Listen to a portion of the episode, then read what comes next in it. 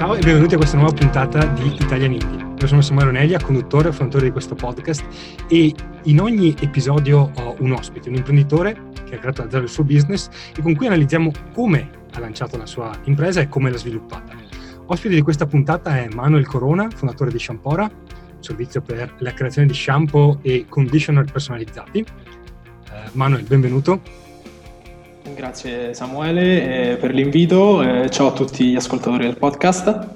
Allora, ci sono diversi argomenti che andremo a vedere, ma i tre che mi sono segnato che mi interessa di più analizzare è vedere come hai capito le esigenze dei tuoi clienti, clienti al femminile soprattutto in questo caso, come hai trovato e convinto gli investitori a credere nel progetto e a finanziarti, e come sei riuscito a creare il prodotto e a mantenere la promessa di uno shampoo Person- di un prodotto personalizzato.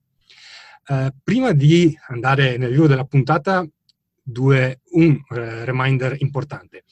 Andate su italindy punto com, in alto, la prima cosa che vedete c'è l'invito a scaricare un manuale gratuito, vi eh, spiega come ottenere attenzione per quel prodotto o quel progetto che eh, state lanciando ma che al momento non viene ancora riconosciuto in maniera così forte dai, dai clienti o dagli utenti. E scaricatelo, iscrivetevi alla newsletter e in questo modo avrete accesso al manuale e resterete aggiornati su tutti i progetti e i contenuti che lanciamo nel corso dei mesi. E, e vi terremo aggiornati ovviamente anche sulle nuove uscite del podcast. Detto questo, siamo pronti per cominciare e eh, direi che prima di parlare di Shampora è utile andare un attimo più indietro e raccontare come sei entrato nel mondo della cosmesi eh, per capelli, soprattutto perché quello è il focus tuo e, e dell'azienda.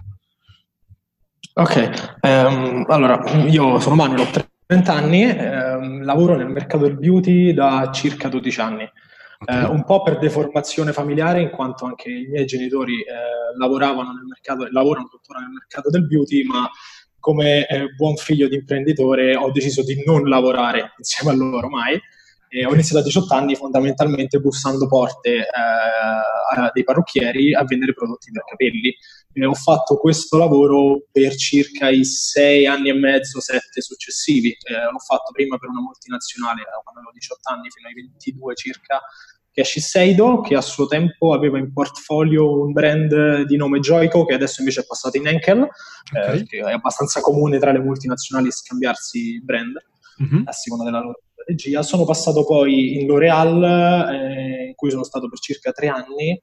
Eh, in L'Oréal ho continuato il lavoro di commerciale, però con una struttura, diciamo, più importante, eh, in cui ho avuto molta, molta formazione. Nel periodo in cui, in cui ero in L'Oréal ho capito che c'era questa esigenza, perché perché andavo nei saloni e più che parlare con il parrucchiere mi piaceva tantissimo parlare con le consumatrici finali del salone, okay. e, e loro avevano una marea di problemi a trovare il prodotto perfetto per loro. Però prima e, di fu- lanciare eh, Shampora in realtà c'è stato un altro passaggio in un'altra strada. Esatto. Esattamente, Fond- fondamentalmente è, è stato quello un po' il, il mio problema in L'Oréal, perché io avevo capito questa problematica, cioè il problema delle donne è a trovare il prodotto giusto. Non mi chiedevano un prodotto personalizzato per loro, loro volevano il prodotto giusto per loro. Non c'era ancora nell'idea eh, della donna, ma ancora oggi è un po' presto per vederlo, io voglio il prodotto fatto su misura per me, okay. Era ancora un qualcosa di artigianale. Allora io mi chiedevo, cavolo, voglio fare questa, questa cosa di dare alle donne il prodotto giusto per loro. Eh, il problema è che io lavoravo nel commerciale, ho una laurea in economia, eh, di startup, ne sapevo veramente nulla, e di chimica e di creazione di prodotti eh, cosmetici in generale, ma poi qualcosa di più complicato come un prodotto su misura, non ne avevo la benché minima idea, per non parlare di tutto il mondo di internet. Io ho sempre venduto, so vendere, so farlo bene, mm-hmm. ma mi mancava tutta una parte sia di laboratorio che una parte tech, diciamo, chiamiamola tech startup.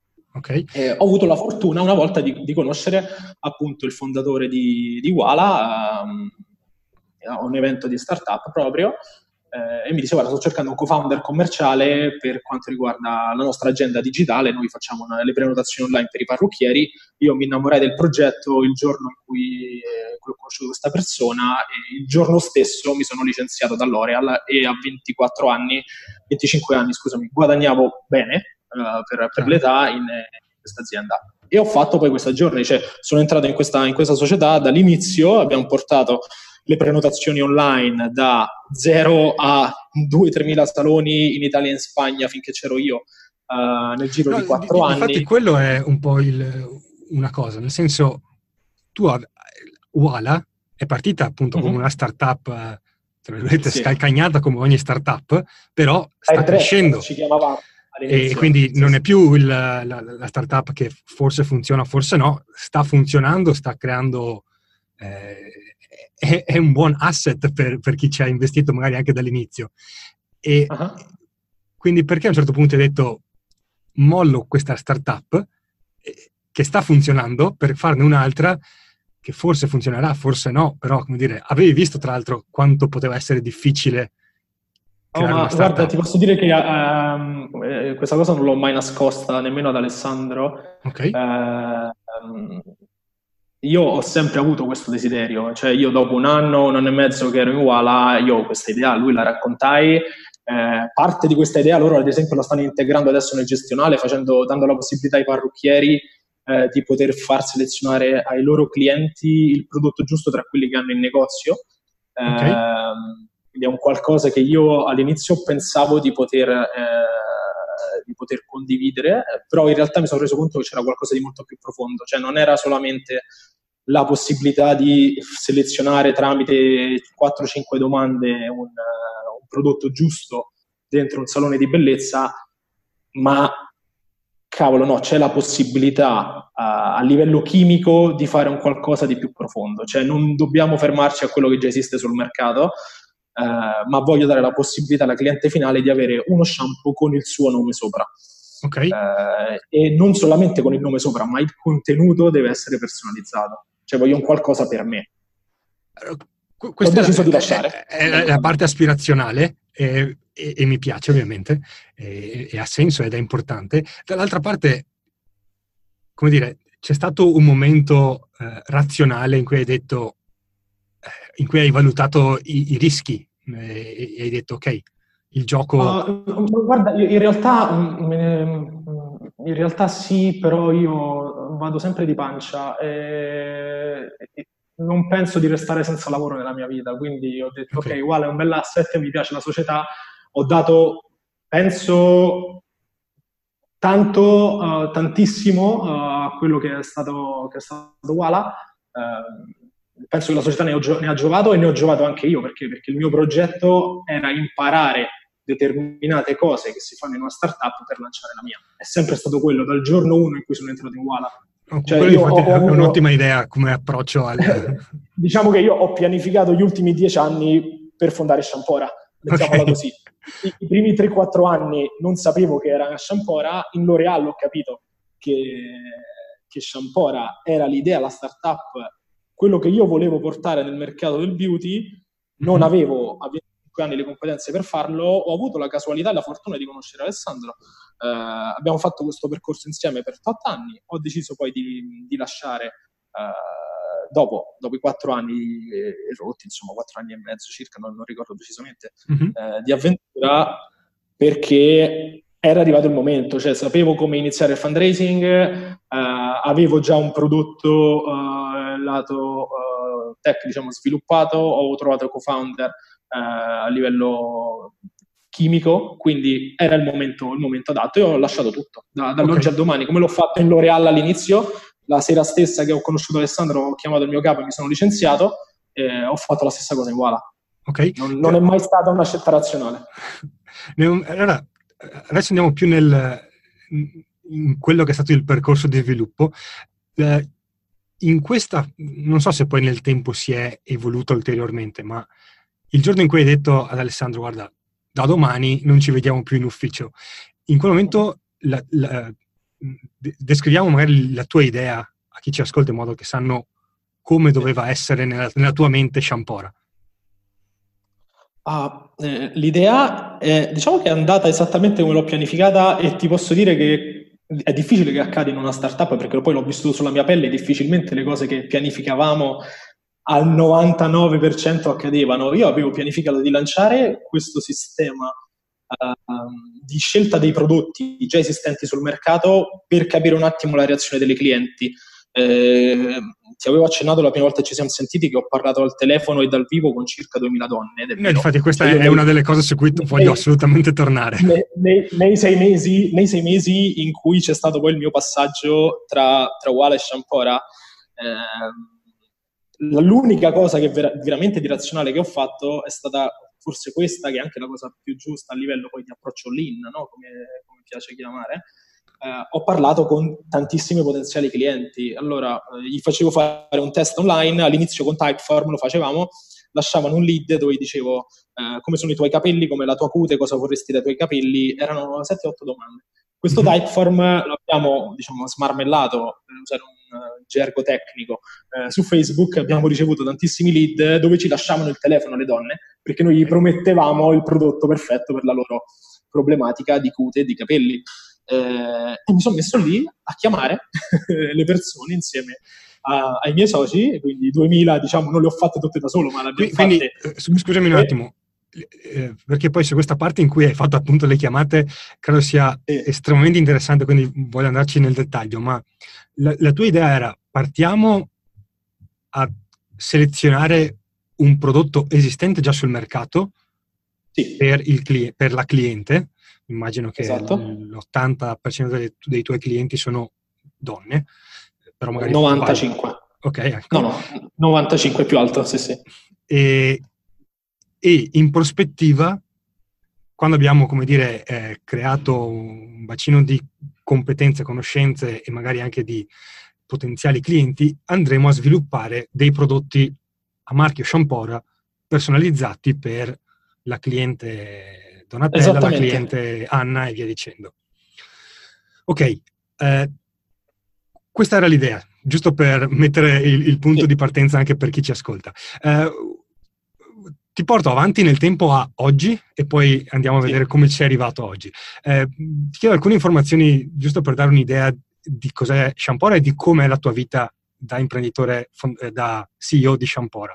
Quindi non so se puoi darci un'idea sul fatturato annuale, mensile, un numero che possa essere di riferimento. Guarda, f- fondamentalmente mi ricollego veramente alla, all'inizio, perché ti parlo che io ho lasciato, ho iniziato, diciamo, a lasciare Uala che era settembre del duemiladiciotto, diciassette, mm-hmm. settembre duemiladiciassette, sì, e poi sono uscito definitivamente il trentuno gennaio duemiladiciotto, quindi la notizia, diciamo, in quei quattro cinque mesi Eh, l'avevo data, poi ovviamente non ho lasciato dall'oggi al domani per, per ovvi motivi. Eh, il, trenta, il trentuno gennaio duemiladiciotto sono entrato nel percorso di accelerazione di LVenture, che è stato il primo investitore a, a credere in Shampora. Noi eravamo in tre eh, al team adesso, eh, nel team all'inizio. Mm-hmm. Dopodiché abbiamo fatto sei mesi di accelerazione R and D, che si collegava poi strettamente, come hai detto bene te prima, alle telefonate che avevamo fatto nei mesi precedenti. E il ventitré settembre del duemiladiciotto abbiamo lanciato sul mercato, quindi esattamente un anno e Qualcosa. due settimane che noi siamo, sì. esatto, siamo sul mercato. Dal primo ottobre, consideriamo la prima settimana, diamocela di bonus, primo ottobre duemiladiciotto, eh, trenta settembre duemiladiciannove abbiamo fatto circa ottocento cinque ottocentodiecimila euro. Ok, questo quindi è stato il primo anno di, di Shampora. Probabilmente arriverete a attorno al milione alla fine. Chiuderemo, esatto, diciamo che abbiamo il nostro obiettivo di anno solare, gennaio-dicembre di quest'anno era novecentocinquantamila, eh, dovremmo, dovremmo esserci tranquillamente, insomma, per, per la chiusura. In realtà adesso abbiamo puntato a superare il milione e cento, vediamo Natale come è il nostro primo vero Natale, quindi ci puntiamo sì, sì, quindi, un quattro. Un quattro per noi è, è tutto eh, per questa tipologia di business. Più, più a livello eh, personale invece, eh, perché c'è questo mito dell'imprenditore, del fai un'impresa, hai il controllo del tuo tempo, tutte quelle cose lì. Eh, per qualcuno è vero, per altri sembra di no. Quindi ti chiedo, eh, quanti giorni lavori a settimana? E non so se ti sei preso ferie nel primo anno di vita di, di Shampora. però credo sia utile eh. vedere qual è la vita reale rispetto al, all'hype che c'è attorno al, eh, no, al termine imprenditore. Eh, io um, mi, pia- mi piace tutto quello che si racconta di motivazionale intorno alle start-up, io però sono un workaholic, nel senso la mia passione è, è il mio lavoro, quindi fondamentalmente eh, ho preso la prima settimana eh, otto giorni di vacanza a metà settembre di quest'anno, dal lancio di Shampora. Okay. Eh, ed è stato, diciamo... E, e in genere all'inizio... lavori sette giorni su no, sette, sei su sette, cinque su sette? Come... No, no, sette su sette, purtroppo. Okay. Cioè, per fortuna, non purtroppo, no, assolutamente non purtroppo, per fortuna... C'è tanto da fare e, e sono veramente contento di, di poter dire, cavolo, ho da fare anche la domenica.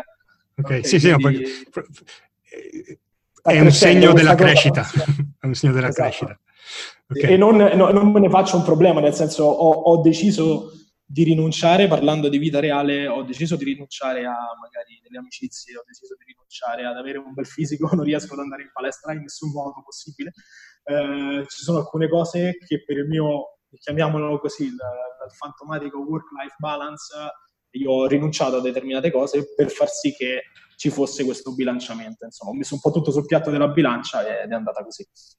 Ok, allora a questo punto, eh, fatta questa introduzione eh, sull'idea, su come è risultata alla fine della, di, di circa un anno e mezzo di lavoro e... Eh, e tutto quanto, direi andiamo appunto a quello a cui abbiamo già accennato un paio di volte, quindi queste duemila chiamate alle, uh-huh. alle persone che avevano compilato questo form online. Il, sì. il form, dicevi, l'hai spammato un po' così, dove capitava, su Facebook principalmente, sì. e avete raccolto duemila numeri di telefono. A quel punto esatto. vi siete spartiti tra, tra i tre co-founder, giusto? Le, esatto. I numeri, e avete iniziato a fare le chiamate.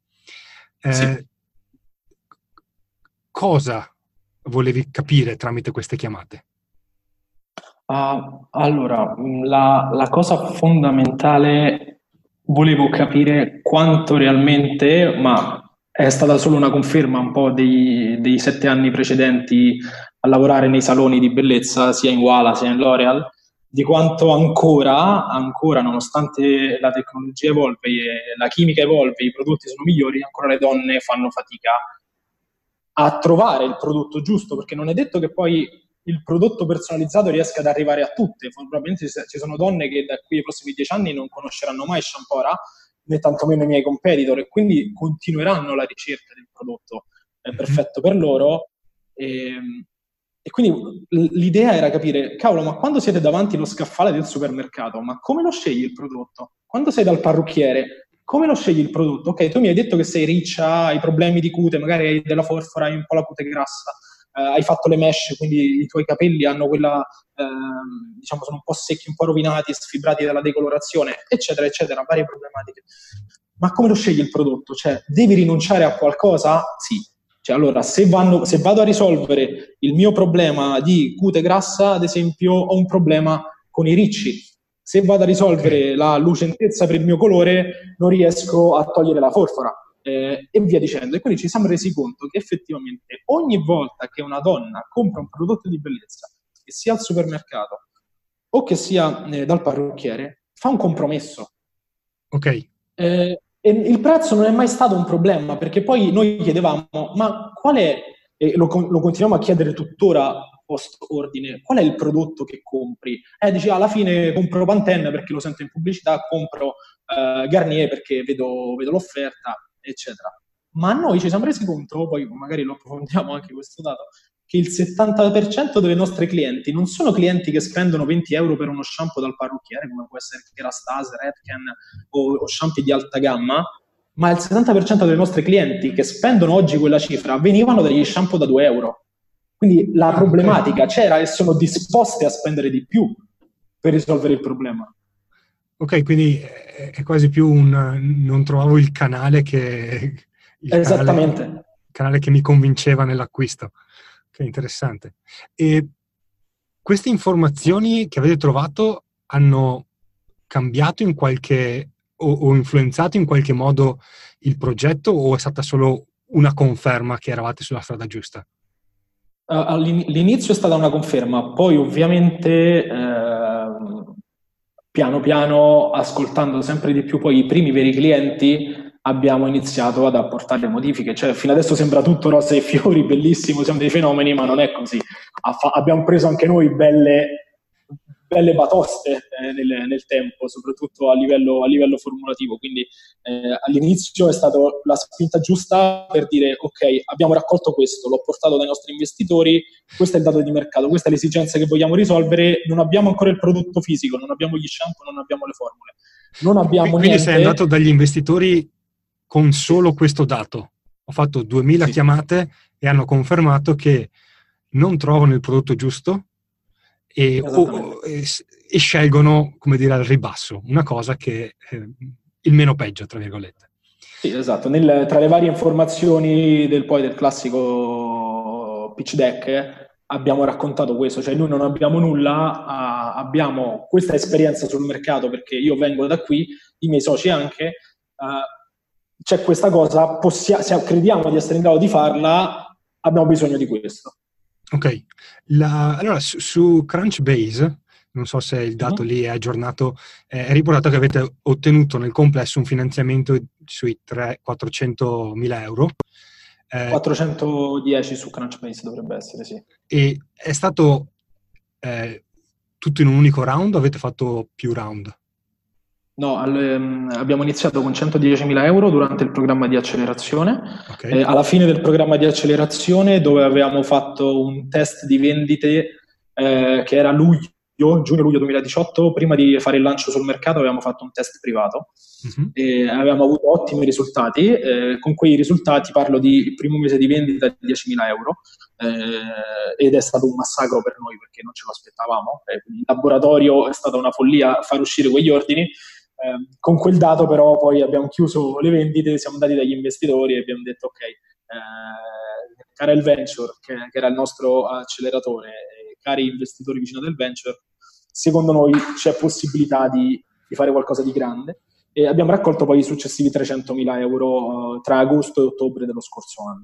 Il, allora, il, l'investitore principale è il, il venture, che è stato anche... Sì. La base appunto per il programma di accelerazione. Gli altri, eh, intanto come sei entrato in contatto con loro? Come sei entrato nel, ah, nel, nel giro del, del programma di accelerazione e poi da lì appunto hai ottenuto... Ah, con il venture eh, mandai, loro avevano una, una call aperta, io ho mandato il deck, e ci siamo sentiti, abbiamo fatto un paio di selezioni e siamo entrati nella, nell'accelerazione, insomma. Diciamo che mi ricordo una frase di Giulio, che a suo tempo era a capo, e penso tuttora, del, del programma di accelerazione, mi disse guarda, tu vieni da, tu vieni da una startup abbastanza importante, potevi presentarci letteralmente, mi disse, una startup sugli struzzi, ti avremmo comunque finanziato lo stesso. Ok, quindi il, il, il brand Uala ti ha aperto la porta in pratica. Sì, e sì, sì, sì. Al secondo giro, quando appunto avete raccolto la cifra più, più consistente, il... appunto l'investimento principale l'ha fatto sempre LVenture. Gli altri investitori sì. li hanno tirati dentro loro o, no. o, avete, o avete, vi siete mossi voi? Diciamo che quello che mi, mi piace davvero tanto di LVenture, e io devo fare i complimenti a, a loro, non è una sviolinata perché tanto ci sentiamo tutti i giorni, ma quando una startup eh, comunque ha del potenziale, come è giusto che sia, ma come fanno tutti gli investitori, loro ci sono veramente. Cioè, nel senso, ci sentiamo quotidianamente quasi da un anno e mezzo uh, per tutto. E, nonostante ciò, però, l'unica cosa che mai delegare a qualcun altro è il fundraising. Cioè, il fundraising lo deve fare il C E O, punto. Quindi loro magari mi possono dare degli insight, mi possono dare qualche dritta, conosco lui, conosco quell'altro, eh, ma tutto passa però... Uh, una cosa in una startup non passa per il team, e io di questo sono profondamente convinto, è il fundraising. Non devi avere mai qualcuno più bravo di te a raccogliere i soldi, altrimenti c'è un problema. Quindi okay. del fundraising faccio carico io completamente. E, e, e quindi questi altri, allora, appunto lì su Crunchbase ci sono altri tre quattro nomi, più c'è il discorso angel investor eh, privati, quindi a, sì. a parte appunto qualche angel investor privato che immagino avrà messo anche la cifra minore Nel, nel totale, eh, gli altri come li hai, come li hai raggiunti?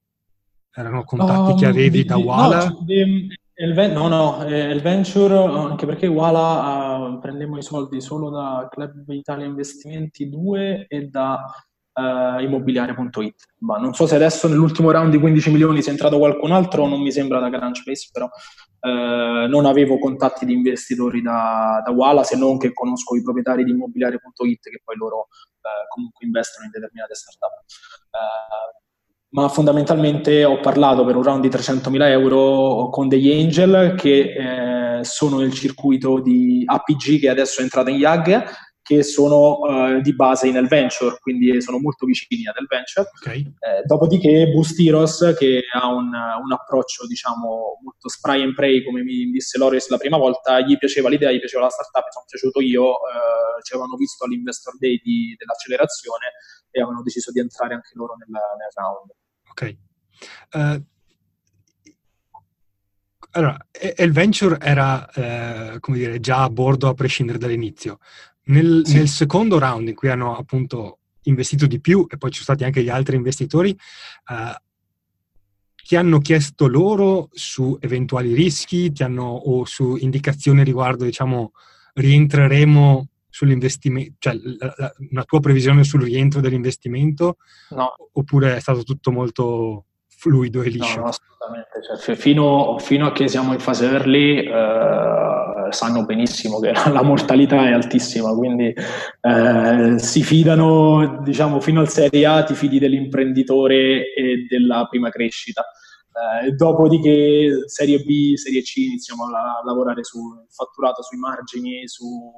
il tasso di crescita reale, perché all'inizio è facile crescere tanto, no? cento per cento, settecento per cento anno su anno, grazie al cavolo, l'anno prima ho fatto settemila euro. Quindi... Eh. Esatto. Sì. Ok. Eh, come, come funziona il rapporto? Perché mi dici un attimo fa, vi sentite co- con frequenza? Sì. Avete delle scadenze in cui devi presentare i risultati? Ma guarda, noi abbiamo un report mensile, io mando un report mensile con determinati K P Is. Uh, in questo report, beh, diciamo, fatturato, costi di acquisizione, recurring revenue, insomma, tutto quello che una startup e-commerce può comunicare a un investitore. Eh, dopodiché la strategia. Devo dire che loro mi hanno sempre supportato sulla strategia e anche sulla mia visione di investire tanto in CapEx, perché purtroppo, mh, o anche giustamente, eh, l'investitore vuole investire in crescita, non vuole investire in CapEx. Noi come società dobbiamo per forza, se vogliamo tenere la produzione interna, ed è l'unico modo per fare personalizzazione, cioè non esiste un conto terzista che ti fa mille pezzi al giorno tutti diversi, non esiste, li devi produrre in casa. Eh, siamo costretti noi ad investire in CapEx, quindi comprare macchinari, avere un capannone come ce l'abbiamo oggi di mille metri quadri, eh, avere un'area di ricerca e sviluppo con dei macchinari costosi, eh, è un qualcosa che di solito... Tipolo- certe tipologie di investitore non eh, ci stanno alla larga. Ok, meglio investire in un SaaS, perché comunque il rischio più è lo stesso e i soldi vanno tutti in crescita. Chiaro. Allora, questo in realtà, allora, vabbè, un inciso, per chi non... il termine CapEx, se vi è suonato strano, okay, significa appunto la spesa per i, di investimento appunto sulla creazione di macchinari, eh, capannoni, ma, ma, fondamentalmente asset che non producono crescita di per sé. Esatto. Eh, e questo è anche un, un ottimo, come dire, eh, passaggio alla parte successiva, che è quella appunto di come avete creato il prodotto e mantenuto la promessa di uno shampoo personalizzato. Eh, questo, il primo prototipo, dicevi, l'avete sviluppato durante l'accelerazione, giusto? Quindi nei sei, esatto, mesi prima del lancio vero e proprio, quindi tra gennaio e, e giugno duemiladiciotto. E qu- quel, questo primo prototipo era già uno shampoo personalizzato, o in che modo era un prototipo? Perché, no, era... perché f- finché fai il prototipo di un SaaS mi, mi metti le, le funzioni fondamentali e le, le lasci tutto il resto magari grezzo. E su, su un prodotto personalizzato o è personalizzato o non lo è. Esattamente. Uh, il prototipo, allora, per, per spiegarvi questa cosa faccio un passo indietro io su come è composto un cosmetico e poi nella fattispecie lo shampoo, ma eh, eh, la ratio che c'è dietro è la stessa per ogni cosmetico. Esiste un bulk, quindi una base di prodotto, mm-hmm. eh, la base ha determinate caratteristiche e compone circa tra l'ottanta e il novanta per cento del prodotto. Uh, a questo vengono aggiunti poi degli attivi, e questi attivi sono parte della personalizzazione. Eh, dopodiché l'utente, l'unica scelta che fa, quantomeno nel nostro, eh, nel nostro sito, è la fragranza. Quindi tutte le domande a cui rispondi servono a far scegliere a noi qual è la base e quali sono gli attivi adatti ai tuoi capelli, eh, alla tua cute, alla tua pelle, e poi tu scegli la fragranza perché è un qualcosa di personale. Eh, all'inizio noi avevamo una sola base, eh, e avevamo un limitato numero di attivi da, con cui poter personalizzare. Dopodiché oggi ci ritroviamo, per rendere un, un'idea, ad avere venti basi. Eh, all'inizio avevamo circa centoventicinque possibilità di combinazione eh, e personalizzazione, oggi ne abbiamo quasi due milioni. Ok. Eh, la... Quindi fondamentalmente eh, è, è la combinazione degli ingredienti, il valore, la quantità con cui tu metti, di cui tu metti di ogni ingrediente, che eh, crea poi un prodotto personalizzato. Chiaro. Ma come avete presentato questo prototipo? Nel senso, ehm, allora, forse è utile partire un attimo più indietro ancora. Questi primi, questa prima base, questi primi eh, ingredienti, come li avete scelti? Avete assunto, non so, un, degli specialisti per fare le ricerche? No. Co- come siete mossi in quel ah. senso lì? La parte più no, del materiale. In realtà è stata un po' una, una fortuna. Eh, ecco perché all'inizio ti ho detto, sembra che in Shampora a un certo punto mi si sono incastrate anche in timeline una serie di cose in maniera, eh, in maniera importante. Ho avuto la fortuna di conoscere Francesco, che attualmente è co-founder di, di Shampora. Eh, Francesco è ingegnere chimico e aveva sviluppato qualche anno prima un brevetto eh, dedicato alla personalizzazione dei cosmetici. Eh, Francesco però non aveva mai fatto startup, aveva creato la sua linea di skincare personalizzata, ma non era mai riuscito a far scalare le vendite di, di questo progetto. Allora ho chiesto di, di unirsi a Shampora, di, eh, eh, di entrare con noi in, in società, di fare un qualcosa di personalizzato insieme a noi. Lui aveva tutto il know-how perché è un ingegnere chimico con esperienza nel farmaceutico, quindi aveva tutto il know-how che a noi serviva, dal know-how di eh, compliance con la regolamentazione europea, eh, piuttosto che l'abbinamento e la personalizzazione dei prodotti, piuttosto che la scalabilità del processo. Eh, okay. E grazie a Francesco siamo riusciti, lui è entrato il secondo mese del programma di accelerazione con noi come co-founder, e uno dei nostri obiettivi era trovare un co-founder a livello, chiamiamolo, chimico, eh, sì. in società. Il co-founder tecnico eh, che in questo caso... Es- esattamente. Eh, e con lui in due mesi, poi negli ultimi due mesi del programma di accelerazione, abbiamo tirato fuori questa, eh, questa tipologia di, di prodotto. Pochi mesi dopo poi abbiamo anche eh, lanciato qualche altro prodotto skincare in test con, eh, con il suo vecchio brand, che poi adesso integreremo. Questo è uno dei prossimi step di, di Shampora per il futuro. Ok, la, i, i clienti per questo prototipo dove li avete, come li avete trovati?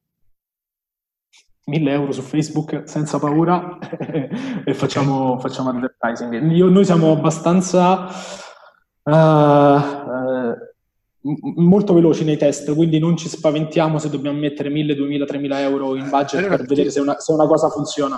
Su, su questa cosa dei canali di acquisizione poi ci torno su, uh, prima di, della conclusione. Uh, resto sulla parte del, del prodotto, perché mi dicevi è stata sì. una delle parti più critiche per voi. Lo, eh, lo è tuttora, assolutamente. Ok, la, allora, intanto, quali sono state le criticità? Perché finora, appunto, hai avuto anche la botta di culo di trovare il co-founder tecnico, e quindi sembra che sia andata bene anche su quel lato lì. Cosa, cose, cosa è risultato difficile poi? Eh, è risultato difficile fondamentalmente essere eh, Francesco da solo, mm-hmm. uh, con le pentole in, in laboratorio, in un laboratorio di settanta metri quadri, a fare tutto, dove eh, ci sono alcune foto in cui io, Irene, l'altra co-founder, siamo con le cuffiette e il camice in laboratorio a dare una mano a Francesco, ma fondamentalmente, prima un po' perché ci piace imparare tutto, ma un po' perché aveva bisogno di una mano, ma far uscire poi, un conto era fare uno o due prodotti al giorno e testare, ma poi quando dovevamo fare fundraising avevamo bisogno un po' di una storia da raccontare basata anche su qualche numero un po' più consistente. Abbiamo deciso di fare questo, questo test di un mese intensivo, tutto a mano. È stato veramente impegnativo, eh, diciamo così, diciamo, notti a fare, a fare shampoo in pentole, in pentolini, pentole, eccetera. Una... Avendo fatto attività di laboratorio eh, farmaceutico, immagino quanto poteva essere divertente. Il primo giorno è divertente, poi diventa esatto, abbastanza pesante. Eh, ok, quindi all'inizio avevate questo problema, eravate in tre a fare eh, questo lavoro da, da, da chimici professionisti. Eh, come l'avete come l'avete risolto o come l'avete parzialmente risolto? Eh, abbiamo parzialmente risolto perché non siamo ancora arrivati alla piena automazione, eh, ma per darti un po' delle... Mh, diciamo un po' la timeline di, degli ultimi mesi, degli ultimi quindici mesi, da quel mese lì in cui abbiamo fatto quel test eh, sono passati quindici sedici mesi, quindici mesi. Mm-hmm. Uh, durante l'estate abbiamo fatto il fundraising e ci siamo subito spostati in un laboratorio più grande di circa trecento metri quadri e, e lì già avevamo un po' più di respiro e abbiamo preso le, le prime tre persone poi a lavorare, a lavorare con noi, e anche loro sono dei, dei chimici, quindi eh, poi il team di Eh, di ricerca e sviluppo si è ampliato da Francesco da solo a Francesco più due, più due persone, poi pian piano è arrivato un magazziniere per i pacchi e, e via dicendo. Però il tutto, l'investimento che avevamo preso ancora non ci consentiva di scalare, perché poi i macchinari che ci arriveranno fra, fra poche settimane, eh, apro parentesi, stiamo ancora finendo di personalizzare a mano circa trecento pezzi al giorno, quindi comunque siamo ancora ben lontani dalla piena automazione, però abbiamo preso alcuni macchinari poi nel tempo che ci aiutavano con la creazione automatica delle basi, eh, la gestione di determinati processi eh, di stabilità piuttosto che eh, miscelazione del, degli ingredienti, quindi con poco investimento, tornando sempre alla parola CAPEX, con pochi investimenti che mi, mi potevo permettere di fare in CAPEX, siamo riusciti a creare un team molto committato che crede al progetto Shampora e che non ha paura di fare trecento prodotti a mano al giorno.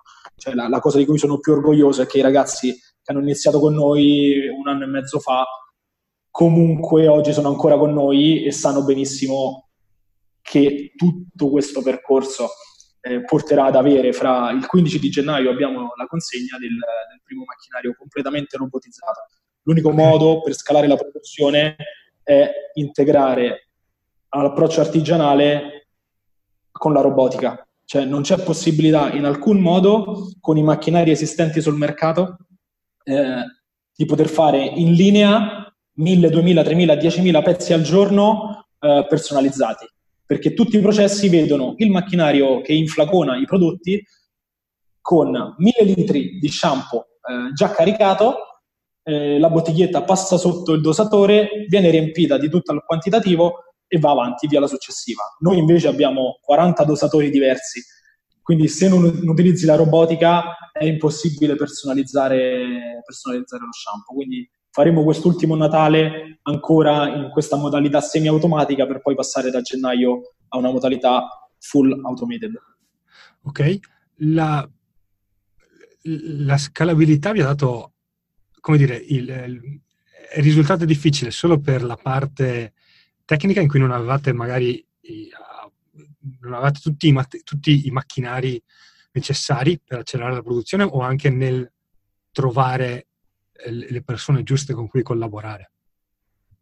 Uh, allora, diciamo che il macchinario, ad esempio questo, questo macchinario che, che abbiamo disegnato, la difficoltà è anzitutto avere accesso al credito con le banche, perché senza due o tre bilanci importanti non, non riusciamo a prendere finanziamenti per andare poi con, eh, da, dai fornitori con le spalle coperte.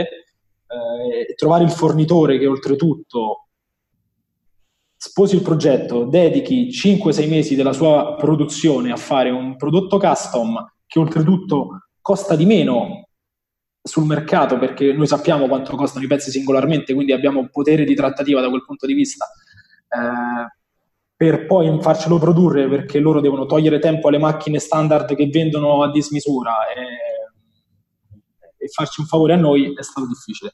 Dopo sette otto mesi di trattative eccetera abbiamo trovato un fornitore eh, a luglio di quest'anno che ha sposato in pieno il nostro progetto, ci ha fatto un preventivo sensato e ci siamo sposati in, in due settimane insomma. Avevi considerato l'ipotesi di mettere la produzione, non so, eh, perché eh, appunto ho lavorato per anni in farmacia e da, da quello che mm. ricordo il, la, la maggior parte dei brand, soprattutto nel settore per capelli, mi pare abbiano sede in Francia. Avevi pensato tipo metto in Francia dove magari possono esserci più sinergie o in un altro paese estero dove magari alcuni, possono esserci alcuni vantaggi economici? O sei partito mm. diretto, facciamo no, tutto a Roma? Guarda, ti posso dire che la, le, no, più che comodità è una questione di know-how, nel senso noi sappiamo perfettamente come funziona la, la normativa europea applicata dal, dal Ministero della Salute italiano.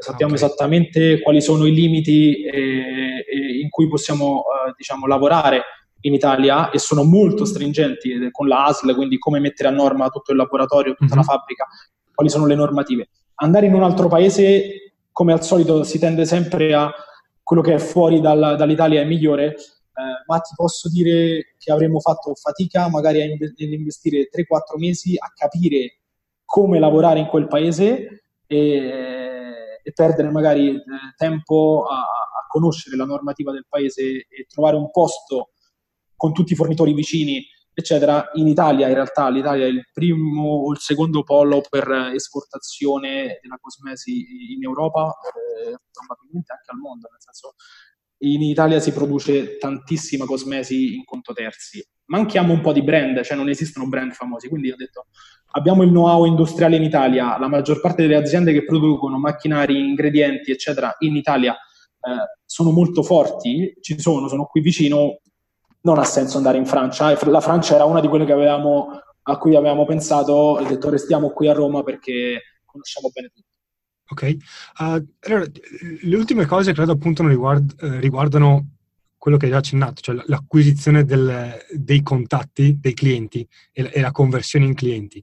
Uh, allora, al momento, se eh, ho capito giusto, la, la vendita avviene tutta sul sito. Quindi io vado sul sito di Shampora, eh, clicco sul pulsante e da lì parte un, un questionario dove prendi il nome, la mail e a seguire mh, ti do dei dati sui miei capelli, quindi se sono ricci, il colore, quali trattamenti uso, come, per dire, come li asciugo, se metto shampoo, tutte quelle cose lì.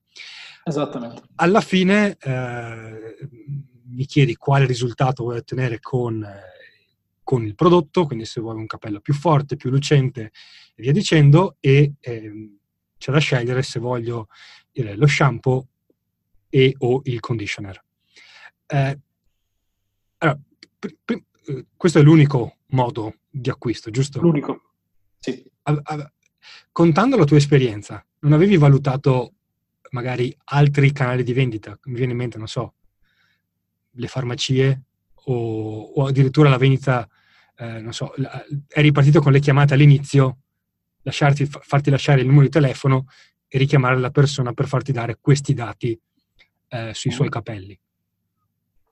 Allora, eh, quest'ultima cosa no, non è scalabile, cioè nel senso dovrei creare un team di, di centralinisti che fanno tante telefonate al giorno, uh, sì, si può fare, però fondamentalmente è impegnativo, mh, no, non è, diciamo, non è scalabile appieno per quello che vogliamo fare, soprattutto allargarci mm-hmm. all'estero, avere eh, centralinisti in lingua, eccetera. Poi il costo del centralinista in Italia è troppo alto, quindi devi delocalizzare magari nei Balcani, non ha, non ha, molta, eh, non ha molto senso. Per quanto riguarda invece parrucchieri e farmacie, in realtà noi riceviamo decine e decine di richieste, primo perché eh, per la, la, l'esperienza precedente ho tantissimi eh, amici che mi dicono cavolo, hai fatto quella, dacci anche Shampora nei saloni, eh, abbiamo tantissime persone che ce li stanno richiedendo. Eh, abbiamo ricevuto contatti da diverse catene di farmacie che volevano questa possibilità, oggi però è no la risposta, perché noi abbiamo un cap produttivo che è sui centocinquanta ordini al giorno, che sono appunto i circa trecento pezzi, pezzi al giorno. Eh, aprire ad altri canali distrib- di distribuzione in questo momento storico non è la mossa giusta, dobbiamo prima scalare in altre quattro nazioni almeno l'acquisizione diretta, dopodiché eh, vediamo se è il caso di, di passare anche per, per altri canali. Ok, la, appunto, al di là del, del farmacista che magari di persona metti i dati della cliente e fa l'ordine, quali canali eh, funzionano per portare la gente sul sito al momento, per voi? Allora, ehm, devo dire che siamo rimasti più che stupefatti, abbiamo avuto una piacevole conferma del, di quanto poi l'advertising sui social, eh, il famoso performance marketing, sia immediatamente efficace, no? Noi dal, dal giorno uno abbiamo iniziato a fatturare eh, e a crescere in, in maniera importante. Abbiamo anche un po' stressato la piattaforma, nel senso noi non eravamo pronti a ricevere tanti ordini in determinati periodi. Eh, ad esempio, quando a maggio abbiamo fatto il picco di vendite di centotrentamila euro in un mese, eh, che era l'ottavo mese, il, il settimo mese, l'ottavo mese di, di vendita, eh, siamo andati in difficoltà e lo abbiamo accusato il mese successivo, dove abbiamo dovuto chiudere le vendite per due settimane per recuperare gli ordini. Quindi ci siamo ritrovati a fare una marea di fatturato, una marea di ordini per il momento storico della nostra azienda, eh, attenzione, mm-hmm. che poi di per sé sono ancora piccoli, uh, più importante di quella che potevamo effettivamente gestire. Esattamente. E, e abbiamo preso la decisione da quel momento e abbiamo investito gli ultimi cinque mesi, anche un po' per, eh, per il fatto che durante l'estate c'è un po' il calo estivo classico che subisce tutto il mercato europeo, diciamo in tutti i settori.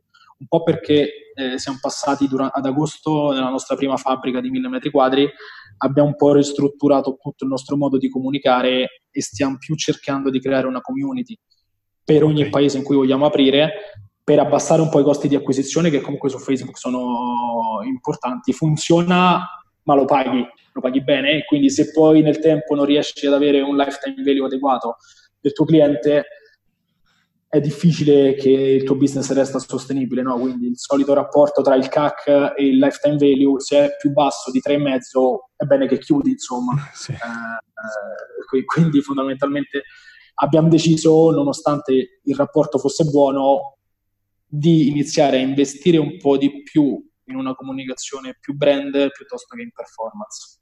E qu- questa cosa della community, della creare la community, come la stai come la state sviluppando?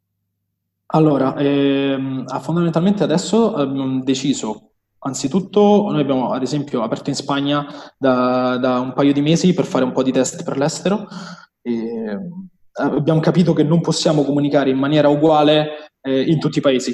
Mm-hmm. Ad esempio il mio competitor statunitense, che fa eh, più o meno il suo stesso business model, ha aperto in Europa, in tutti i paesi, da qualche mese, però tutto in lingua, comunicando in tutti i paesi allo stesso modo. I consumatori sono molto diversi.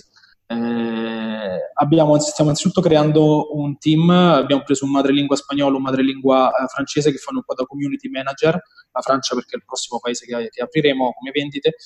Eh, stiamo creando dei forum, un po' metodologia eh, OnePlus. Io che sono uh, utilizzatore di OnePlus, ho comprato il cellulare Eh, il cinque T dopo tre mesi di eh, lettura del forum eh, che c'era sul loro, ah, okay, eh, sul qui, loro sito. Ok, quindi, quindi stiamo, for, stiamo forum sul sito o, o gruppo su Facebook?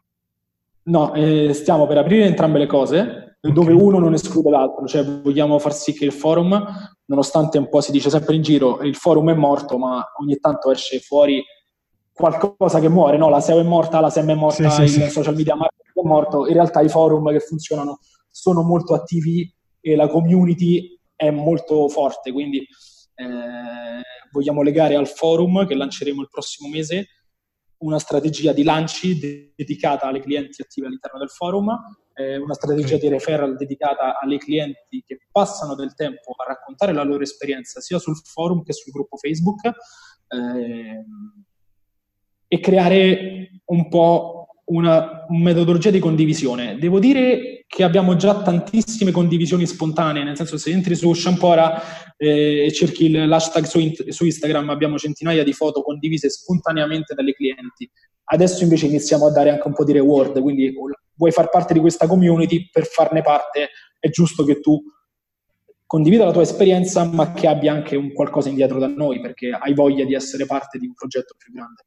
Sì, questo, questo approccio l'ho visto anche con una nostra cliente che è attiva sempre in un settore molto consumer, quindi ristrutturazione dei mobili, fai da te, e uh-huh. il, quando c'è questa dinamica in cui eh, le persone postano sul gruppo è, è fortissimo, perché proprio diventa una camera di, quella che gli americani la chiamano boiler room, una camera di riscaldamento, di preparazione sì, sì. all'acquisto. Eh, ok, eh, c'era un'ultima cosa a cui hai accennato. Una volta che il cliente ha completato il primo acquisto, quindi io oggi mi sono iscritto, non ho comprato, ma nel caso in cui non ho comprato perché tanto sono a Bali, quindi immagino che non potete spedire fino qui. No. Comunque probabilmente mi costerebbe più la, la spedizione che non il prodotto. Ma ehm, ehm, nel caso in cui avessi comprato, uso il prodotto, come fate qualcosa per invitarmi a comprare di nuovo, oppure per ora lasciate al, al libero arbitrio del, del, dell'utente? No, abbiamo una buona strategia di, di C R M, ancora non pienamente eh, diciamo in uso, sempre perché abbiamo sempre questo cap produttivo che su alcune cose ci limita, quindi su determinate strategie che abbiamo in pipeline, ma finché non possiamo produrre tre quattro mila pezzi al giorno dobbiamo stare un po' col freno a mano tirato. Mm-hmm. Tu ricevi una box, una box completamente personalizzata con il tuo nome, ogni prodotto ha il tuo nome stampato sopra, che anche questa è una follia a livello produttivo, poi eh, sì. te la racconterò in separata sede, eh, e all'interno della box c'è anche scritto: se ti è piaciuto il prodotto, ti sei trovata bene, eccoti un, uh, un buono sconto per riordinare e diciamo dare la possibilità alla cliente che si è già trovata bene. Una vecchissima strategia del pezzettino di carta con sopra un, un codice sconto di, di bentornato. Ok, eh, questa è proprio la, dire, la cosa più, più, più, più semplice, vuol dire, chiunque lo può fare.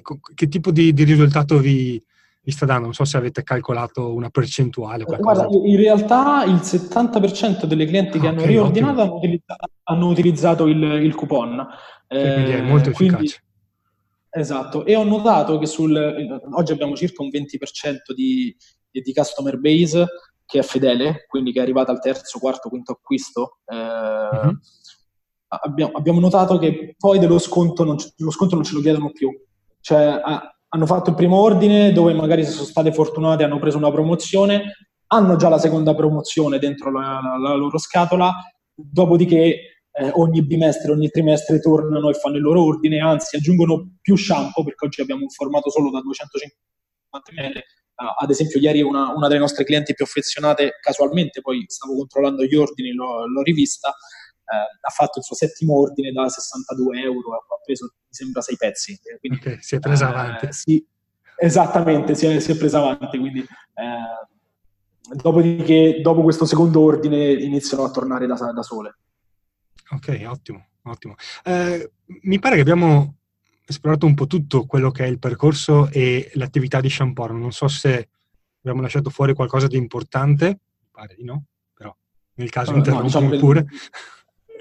No, l'unica cosa che posso dire è che eh, diciamo abbiamo fatto un altro round di investimento questo agosto che non ho comunicato, non abbiamo okay. fatto diciamo i soliti articoli pubblicità, è stato un po' più grande di quello, eh, di quello passato, uh, adesso lo chiuderemo perché è stato già più o meno la metà di questo round è stato versato, quindi non posso comunicare.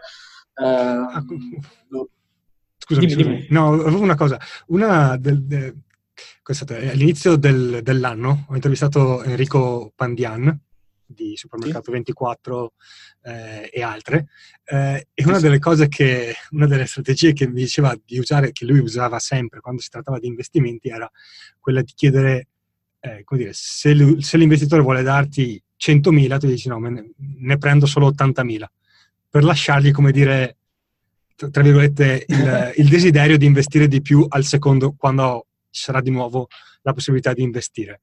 Non so se invece tu hai, se hai questo approccio o se hai l'approccio del dire quello che c'è prendo, uh, non gli lascerai uh, no, in realtà io sono abbastanza pianificato, nel senso io ho bisogno di questo.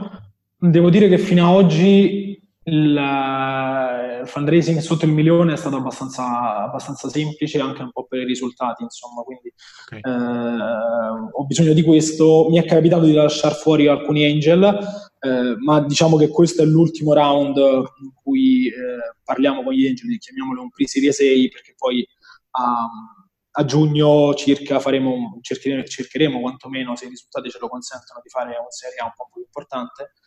E quindi andrete solo da investitori qui... istitu- istitu- ah, istituzionali. Sì, esatto, esattamente. Diciamo che abbiamo avuto uh, anche già alcuni approcci, però ci siamo resi conto che è troppo presto. Eh, non ti nego che abbiamo provato a fare un po' di fundraising un po' più importante, ma prima dell'estate poi ci siamo resi conto che non era la strategia adatta. Mm-hmm. Abbiamo ricevuto a marzo dello scorso anno, proprio prima, quando ancora facevamo trentamila euro al mese, quarantamila euro al mese, eh, un'offerta da un corporate eh, di due milioni di investimento eh, che abbiamo rifiutato, però perché era ancora presto. Uh, per era ancora presto perché un... ti saresti trovato ad avere troppi fondi rispetto a quello in cui li potevi investire? Cioè... No, no, no, assolutamente. Eh, li avrei presi tutti quei soldi. Il problema è un altro. Il problema è che con la corporate, e ti parlo di una delle big six eh, del mondo beauty, quindi... Mm-hmm. Eh, posso fare il nome, eh, in quanto abbiamo un N D A di ventiquattro mesi, ma mh, questa offerta di circa due milioni eh, abbiamo deciso poi di passarla perché eh, avere un corporate a bordo ci avrebbe rallentato tantissimo, ma veramente a livelli infiniti. Ah, ok, oh, per il tipo di burocrazia, esatto, che oggi si non ho ancora dietro. Un C D A, esatto, oggi ancora non abbiamo C D A, sono ancora amministratore unico, ho dei paletti da, da contratto di investimento, ma ho ancora la libertà di andare veloce come, come voglio. Un corporate, se, se avessi ricevuto quell'offerta, eh, quel term sheet lo avessi ricevuto da un fondo istituzionale, probabilmente eh, l'avremmo accettata. Uh, mm. Però non è... Non abbiamo deciso invece no. di lasciare andare. Chiaro. Allora, mi, mi, mi sembra abbiamo esplorato tutta appunto la, l'esperienza di Shampora e è, è entusiasmante vedere come sta, sta crescendo, e spero che tornerai qua magari fra un anno o due per raccontare come è ulteriormente cresciuto il progetto. Nel Me frattempo... lo auguro, perché io so esattamente quando è la mia runway, cioè io so il mese in cui se non raccolgo finiamo i soldi, quindi mi auguro di esserci fra un anno e mezzo, volentieri. Beh, mi sembra che comunque i risultati stiano arrivando, quindi non, non, non, non mi stupirei se, se andasse tutto per il verso giusto. In bocca al lupo per tutto e congratulazioni per gli straordinari risultati che hai ottenuto fin qua, e, e grazie per aver condiviso tutto queste, tutte queste informazioni e queste dietro le quinte sull'azienda. Eh, Crepi, eh, grazie a te per l'invito, è stato vera, veramente un piacere, Samuele. Come al solito, eh, grazie a chi ci ha ascoltato fin qua. Se l'intervista vi è piaciuta, andate su iTunes, date voto e recensione al podcast, eh, vi richiede un minuto, ma è un modo facile per aiutare altri imprenditori o aspiranti dipendenti a scoprire queste interviste. Eh, grazie Manuel, grazie a tutti e ci sentiamo alla prossima puntata. Ciao. A presto. Ciao Samuele. Ciao.